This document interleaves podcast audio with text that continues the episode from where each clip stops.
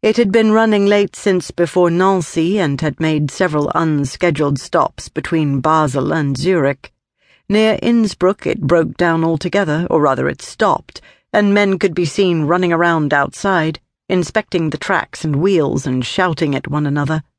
Then it gathered velocity once more, tore along a long, narrow valley before once again coming to a screeching halt. The sun was setting, and a fine, dreary rain was running down the window pane. Despite the season, it was July already. The compartment grew draughty and cold whenever the train was in motion, then turned close and somehow oppressive when it shuddered to a halt.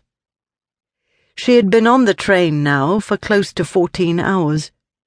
During the first hours of their journey, the conductor had made a point of stopping by the compartment with great regularity to offer his services, ply her with a peculiarly sweet yet bitter tea, which he dispensed from a blue enamel pot, and to keep her abreast of the reasons for their delay.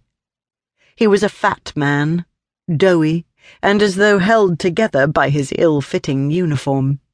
Whenever he leaned over to arrange the cushion behind her head, or to fuss over the luggage that was hanging in a net above her seat, he left behind the sweaty mark of his plump little hands. Above all, he liked to talk.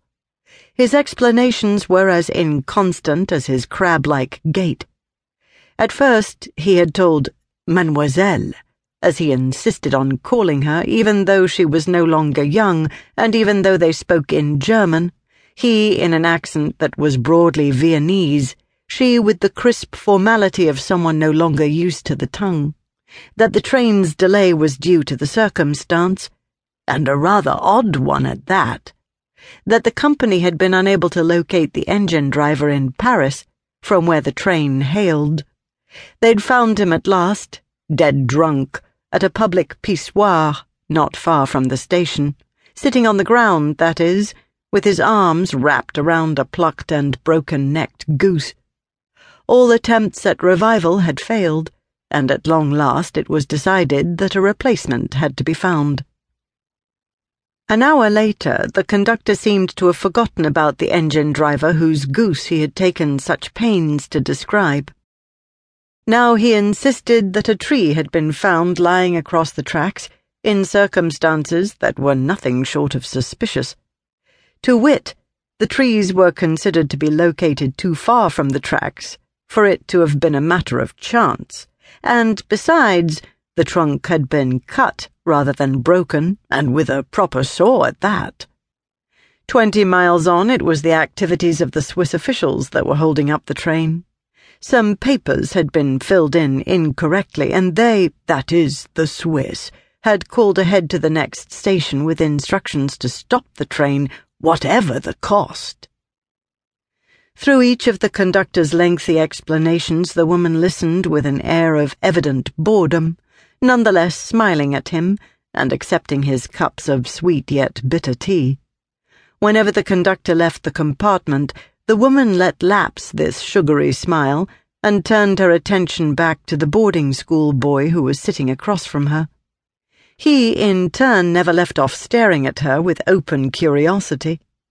They had been alone in the compartment for some six hours now, and had yet to exchange so much as a word. There was little about him that was remarkable. A young man dressed in black, with a stiff white shirt and dark patterned tie holding a book closed upon his lap. He was perhaps eighteen years of age, too slender yet to be thought of as a man. Rich. How else would he be able to afford the first class ticket?